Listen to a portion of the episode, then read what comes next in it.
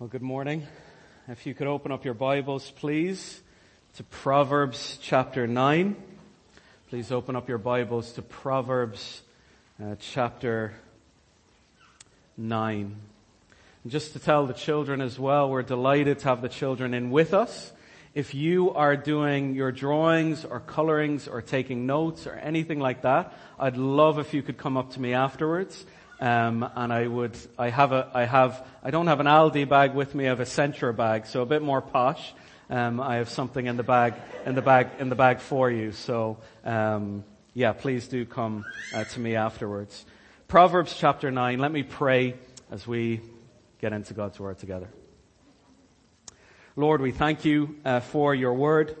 Lord, I thank you for each and every person here with us. What a privilege it is, Lord, to sing to you. What a joy it is to sing to you. And I thank you for each one here, from the youngest to the oldest. Lord, we thank you for the life that the children bring to this church. And I pray that even through this word that is spoken, that they might hear something that would touch their hearts, that they might trust in you and lean in you as their King and Savior.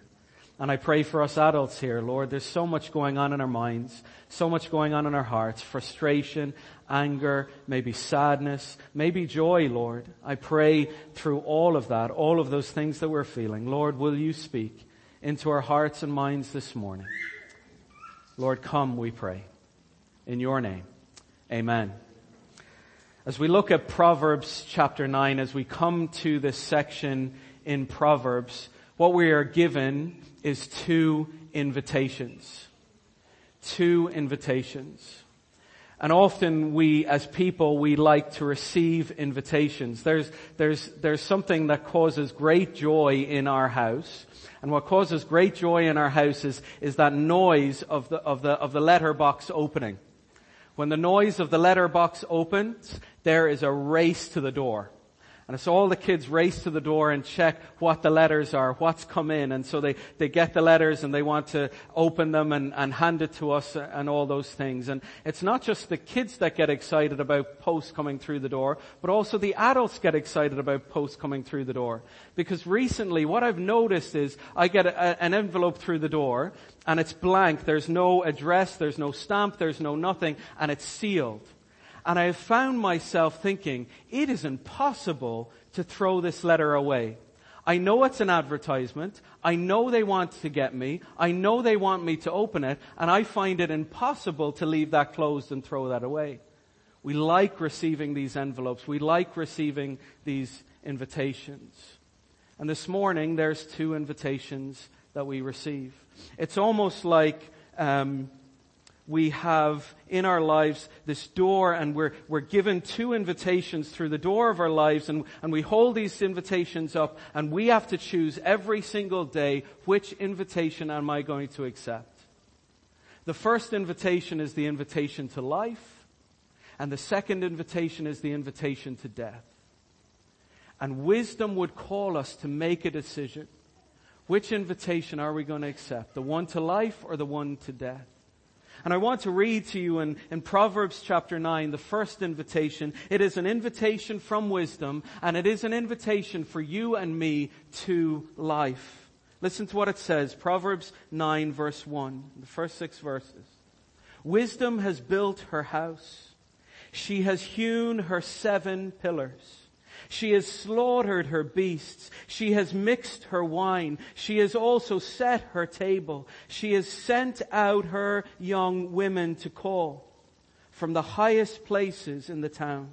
Whoever is simple, let him turn in here. To him who lacks sense, she says, come, eat of my bread and drink of my wine that I have mixed. Leave your simple ways and live and walk in the way of insight. This isn't the invitation of wisdom. It is an invitation to come and to live. But before the invitation, what you have is some information about the preparation for what wisdom is giving to us. I don't know if you received a, a wedding invitation recently, but if you have, There's certain people that receive a wedding invitation and they're all concerned about the colors on it. What are the colors on it? What's it like? Is that going to be the color scheme for the wedding? You know, they're reading into it as, as a code and, and usually to be honest, it's usually the women are reading it like that, not be, just the reality, you know, you're kind of looking at the colors, what's the color scheme, what's it going to be like, and then you maybe look at the calligraphy or whatever, the writing that's on it, and you see it all beautiful. For me, as a guy, when I receive the wedding invitation, don't care about the colors, don't care about the type of writing, don't care about that. I'm c- concerned about two things. Where is it and what are we going to eat? That's the concern. I just want to know where is it and what am I going to eat? What's the place of the wedding and what are we going to eat for the wedding? And what happens before wisdom gives this invitation to us, wisdom talks about the place and wisdom tells us the food. And so what that does when you hear about the place and when you hear about the food before the invitation is it entices you to accept the invitation. What is the place? Wisdom talks about the place. In verse 1, wisdom has built her house. She has hewn her seven pillars. So not only is wisdom going to invite us over for a meal, but wisdom says this, I've actually built a house for you. Can you imagine that? You're inviting someone over for lunch or for dinner and you say, I've, I've actually built a special house for you to come. Not just made the meal, I've built a house. And this is no bungalow, this is no townhouse, this is no semi-detached. It is a mansion with seven pillars, wisdom says. I have built a house for you with seven pillars. Now when the Hebrew ear hears the fact of seven pillared house being built, they say, that's the perfect house. Wisdom has built for me, for me, the perfect house. Why? Because perfection in creation was seven days. For the Hebrew ear, when, when seven is used, it's this idea of perfection. And, and when building and creation happens, what wisdom is saying is, I've built the perfect place for you, the perfect house for you. And doesn't that sound good? A perfect house? I don't care how fancy your house is, it's not perfect.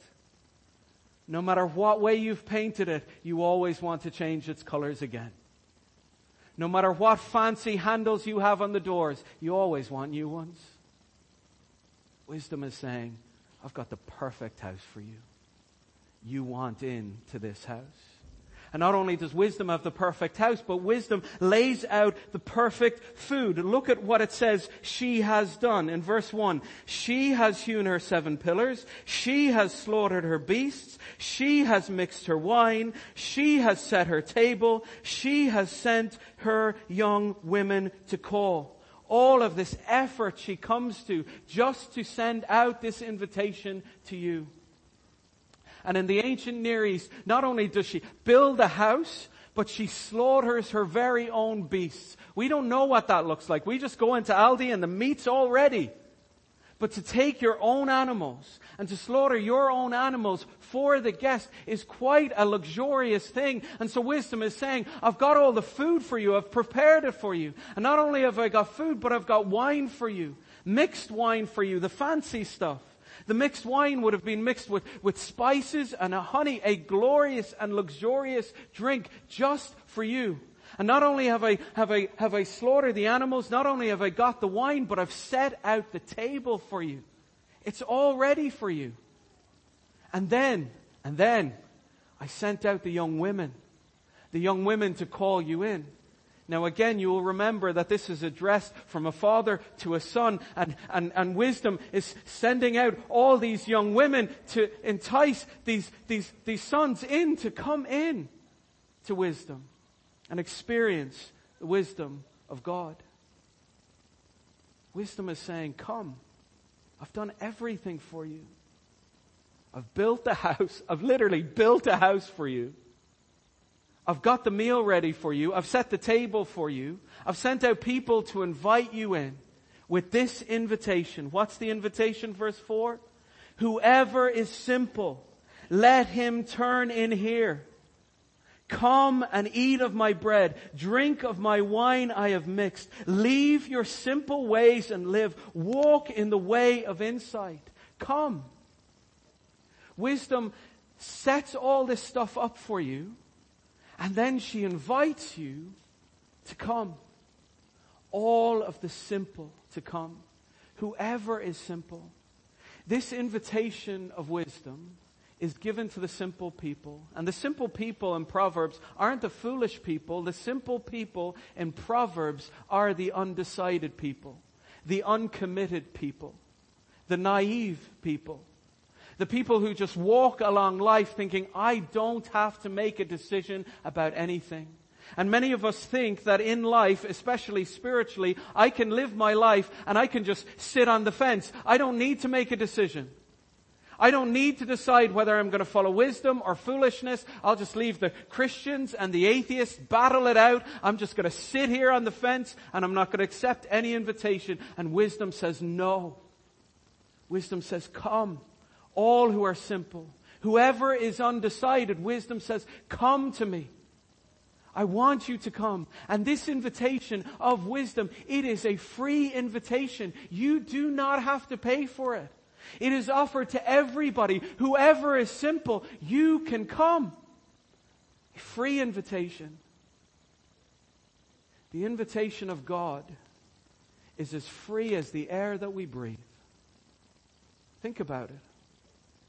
Every single millisecond you're breathing and you don't pay for a bit of it. It is the grace of God that you have air to breathe. You do nothing for it. You do not deserve it. And this invitation of wisdom is free. It says, Come. Come dine with me. This is the invitation of God to every single soul here. God invites his people to come to him. God has always done that throughout the history of salvation. He's always invited his people to come to him. And we have seen that by God the Father, through God the Son, empowered by God the Holy Spirit, that this invitation to wisdom, to the wisdom of God, is given to us in and through Jesus. Because Jesus, He talks about the food and He talks about the place that all of us can come to. You remember in John 6 when the crowds are looking for food from Jesus, Jesus said this to them. I am the bread of life. Whoever comes to me shall not hunger, and whoever believes in me shall never thirst. Jesus says, I am the bread of life. If you come to me, you will never hunger. If you drink of me, you will never ever thirst. And many of us in our lives, we experience spiritual hunger and spiritual thirst all the time. Some of us, we are starving right now. And Jesus would say, if you would come to me, I will give you the food of life. Jesus gives us that invitation for food, but not only for food, Jesus gives that invitation to a place. In John 14, he says to us, let not your hearts be troubled. Believe in God. Believe also in me. In my Father's house are many rooms. If it were not so, I would have told you that I go to prepare a place for you. And if I go to prepare a place for you, I will come again and will take you to myself, that where I am, you may be also. Jesus is saying, I have a place for you. I have built a place for you. And I am inviting you into that place. Come. And that's really what we're concerned with in life, isn't it? What place will I stay and what food will I eat? You know, I've, I've been watching in on the news um, all the Ukrainian refugees, millions of them. They're probably not concerned anymore with the brand of clothes they're wearing. They're probably not concerned anymore with the type of phone they have. They're probably not concerned anymore with the type of car that they have. I would suggest they're probably concerned with two things mainly. What place will I stay and what food will I eat? And when it boils down to us, down for it to us, those are the two things all of us desperately want. A place to stay and food to eat. And deep down, that reflects to us what we spiritually need. You need a place to stay, and you need food to eat. And you say to Jesus, Jesus, where will I stay? He says, I've got you covered. I've got a place for you. I've got full room and full board for you, all expenses paid. You say to him, How long? It's for eternity. You will have a place to stay for eternity. You will have food to eat for eternity. You will never grow hungry and you will never go and want for this place. It is available to everybody who would come. And Jesus says, Come to me. All you who are weary and heavy laden. And I, Jesus says, I will give you rest. And so this passage offers to us comfort, comfort for the weary soul. For those of us who feel spiritually hungry and spiritually without a place, Jesus offers that place to the weary soul. And it also, this passage also, not only gives comfort to the weary soul, but pre- presents an invitation to the simple soul. If you have not decided about Jesus yet, if you have not decided as to whether you've trusted in Jesus yet, Jesus would say to you this morning, Come.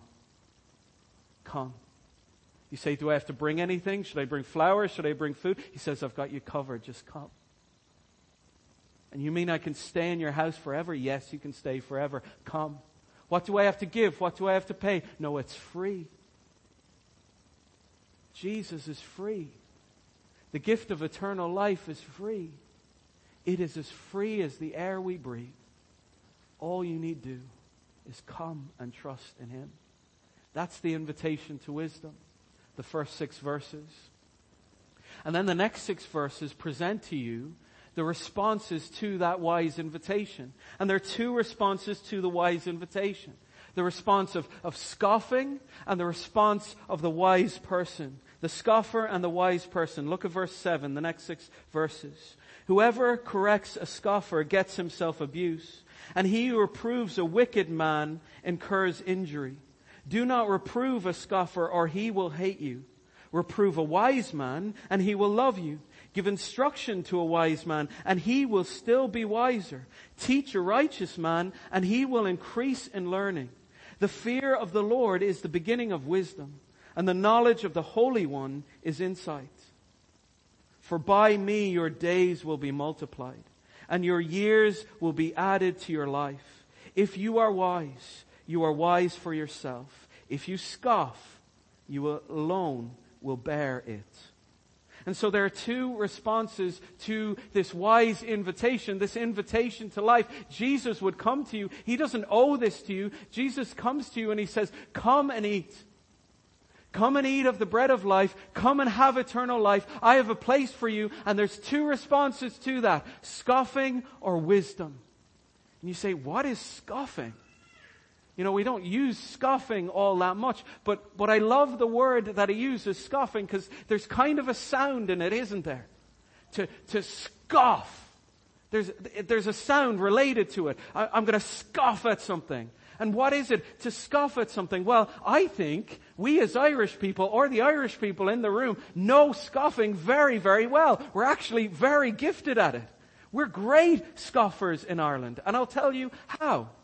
Imagine for a second that you're, that you're with the lads or the girls or whatever and you're walking down the road and it, and it's and it's kind of like it was yesterday. It was maybe a little bit cold, but kind of sunny, but cold enough that you'd, you'd want to wear a jacket and want to have a scarf on. So you're walking down with your friends and you're walking down the path, uh, down the road and you have your scarves, you have your hats, whatever, but it's still kind of that little bit sunny. And as you're walking down the path, you see this car coming towards you. And it's, and it's a bright red car coming towards you. And it's not just any car coming towards you, it's a Ferrari coming towards you. You're there with your group of friends or group of lads or whatever. You've got your scarves on and you see the Ferrari and it's not just any old Ferrari. It's actually a convertible Ferrari.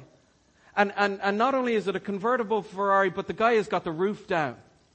And he's got the roof down and he's got his, his scarf on and his hat on and whatever and he's driving along. And as he drives past the group of, of Irish lads, what are they going to do?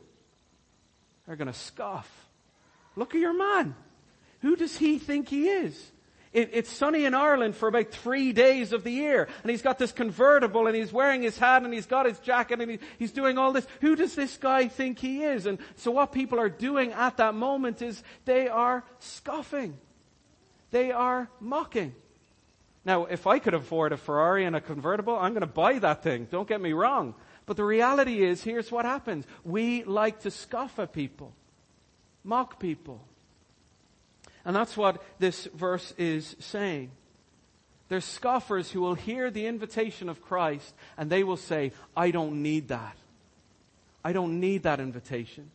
I don't want that. I'm good. Thank you very much. And what the scoffer will do, in verse 7, the scoffer will abuse, the scoffer will injure, and the scoffer, verse 8, will hate you. If you give an invitation of wisdom to the scoffer, of the Lord to the scoffer, they will hate it and say, no thank you, I don't want that anymore. But the wise person, when the wise person receives this invitation, they won't injure, they won't abuse, they won't hate. The wise person will do two things. The wise person will love and learn. Verse 8 says, Do not reprove a scoffer, or he will hate you. Reprove a wise man, and he will love you. See, if the wise person hears an invitation to wisdom, the wise person loves it. The wise person is ready and eager to learn. Look at verse 9. Give instruction to a wise man and he will be still wiser. Teach a righteous man and he will increase in learning. You see, the wise person loves instruction. The wise person says, give me more. I want to hear more. The wise person uh, doesn't scoff at, at rebuke or rejection. The wise person loves it and seeks more wisdom. I pray that that would be the kind of church we would be. That we would be a teachable people. There is nothing more annoying than a know-it-all. Nothing more annoying. You know, I've, I've, I've, I've done some theological training in, in my life, and as I do the theological training, and you sit down with guys, and, and you go to, I went to a conference with a few guys before, and, and there was a speaker, and he spoke beautifully and wonderfully of the gospel of the Lord. And we sat down afterwards, and, and the six of us were sitting around and they were all critiquing what he was doing, saying, oh, I didn't like that he did this, I didn't like that he did that. And they weren't ready to learn. Scoffers, a lot of them. When the beauty of Christ is presented, we all have something to learn. None of us have made it. The more you learn, the more you realize I need to learn.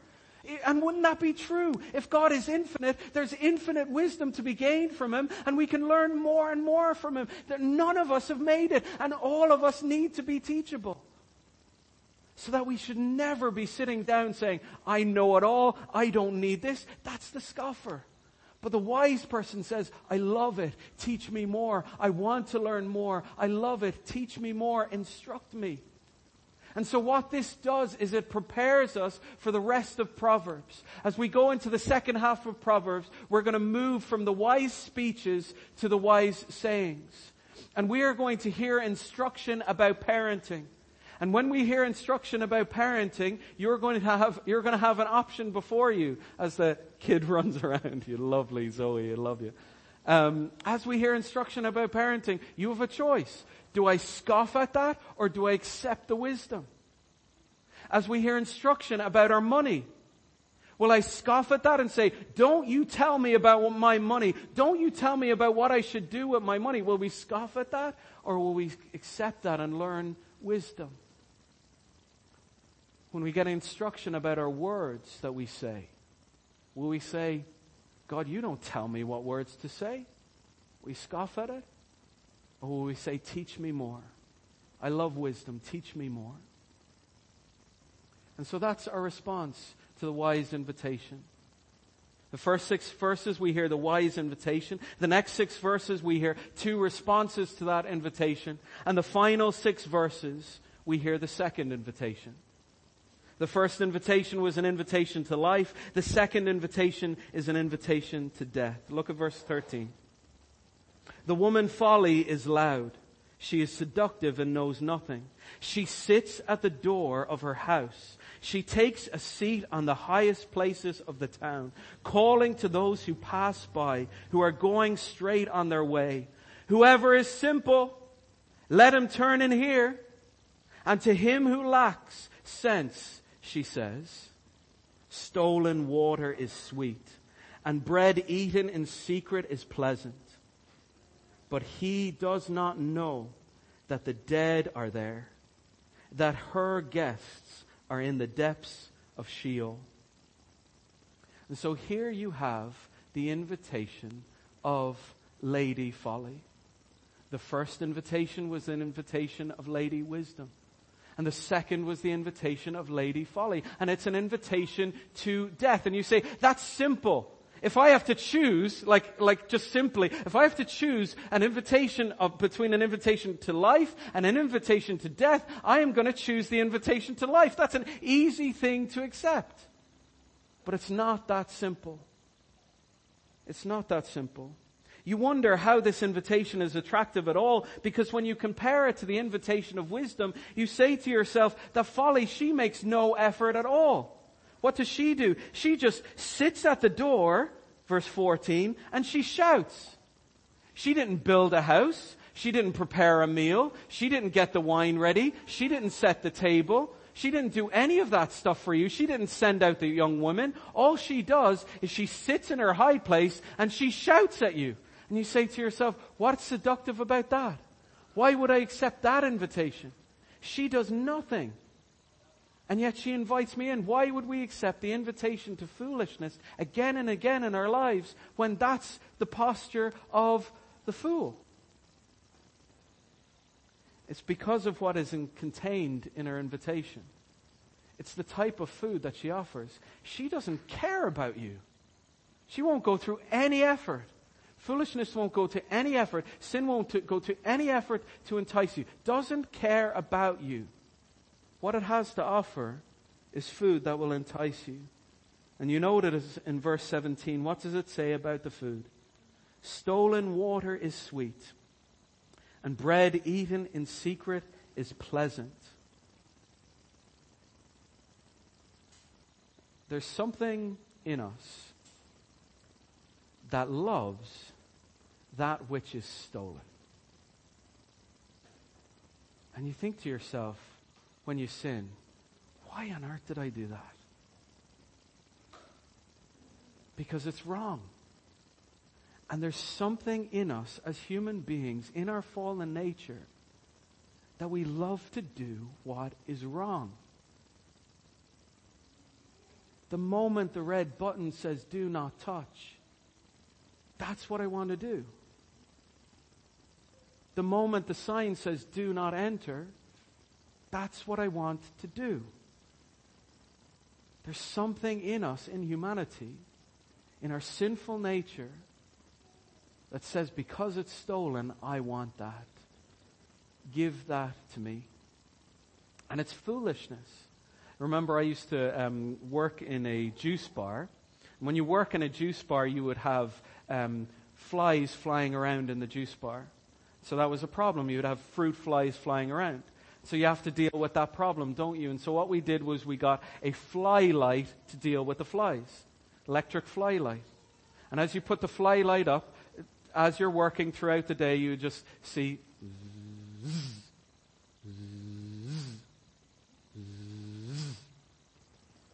You'd look at the flies and you'd say, stupid flies. Stupid flies. Don't they know? Then it hit me. I'm exactly the same way. I see the light of sin and I fly in. Every single day. Every single day. I get this invitation to foolishness through my door every single day and I say yes. just because it's stolen. Why do Christians sin when they don't have to sin? Because we like it. It's stolen and it tastes sweet for that moment. The second reason we accept this invitation every single day is because it is secret.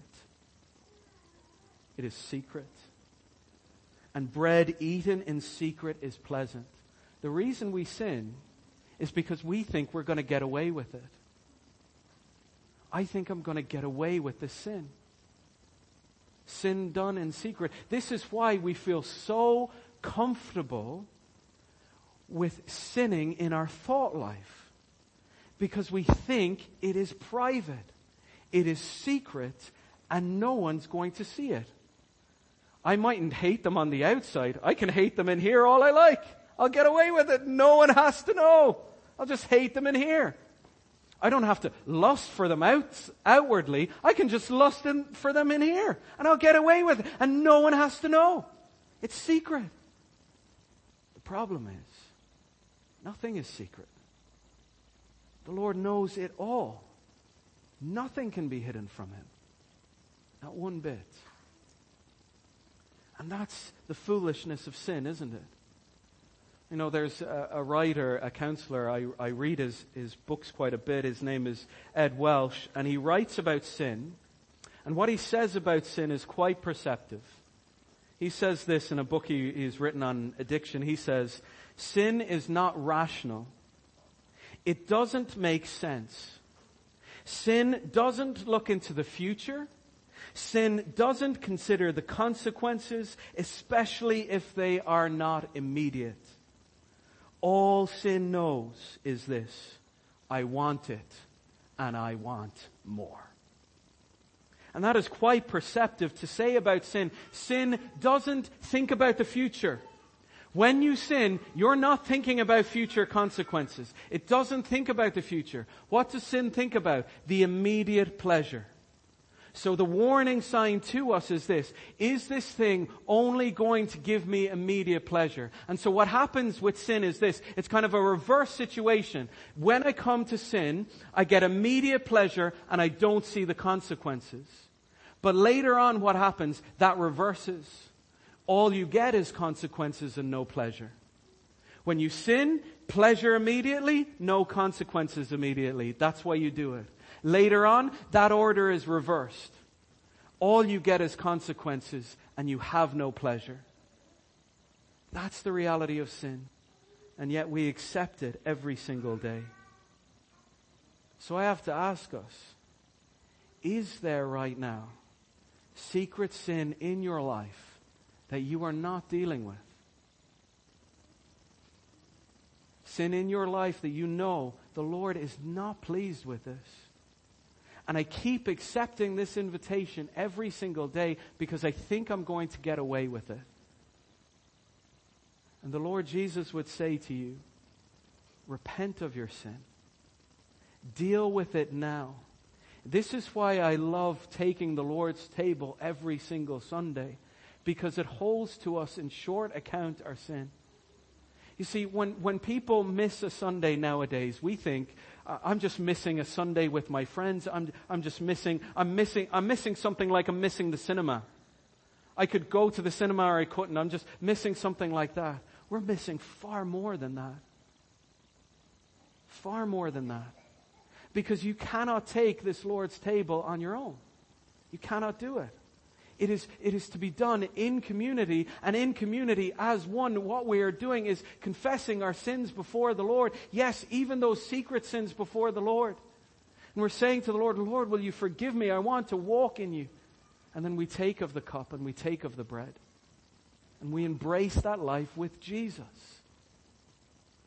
And so that's the invitation that Jesus gives to us summed up in, in a verse that Paul says, the two invitations that we get, the invitation to life and the invitation to death, is summed up in a verse that Paul says in Romans chapter 6 verse 23 he says this, For the wages of sin is death, but the gift of God is eternal life in Christ Jesus. And those are the two invitations that you have before you. Will I accept the invitation that leads to death, that leads to my eternal punishment? Or will I accept the invitation that leads to life eternal through Jesus Christ? Jesus Christ, He always gives us those two options. Wide is the path that leads to destruction, and many will go down it. But narrow is the path that leads to life, and few will find it. Which will you choose? Will you store up your treasures here on earth, Jesus says, or will you store up your treasures in heaven? Which will you choose? What foundation will you build your house on? Will you build your house on the sinking sand? Or will you build your house upon the solid rock? Which one will you choose? So the Lord Jesus Christ gives us this invitation through His wisdom. Do we accept the invitation of life or do we accept the invitation of death? Brothers and sisters, each day we are challenged with this. And every day I fail and you fail. But we're called today to turn and come to Jesus. Today to embrace his invitation to eternal life. Don't reject his invitation to life. Accept it. Let us pray together.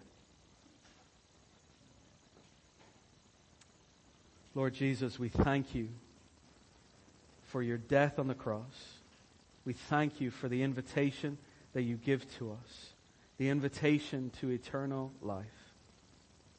Lord, help us embrace that invitation, accept that invitation, and draw near to you. For you give eternal life. You give food to us in which we will never grow hungry. You give drink to us in which we will never thirst. Thank you, Lord.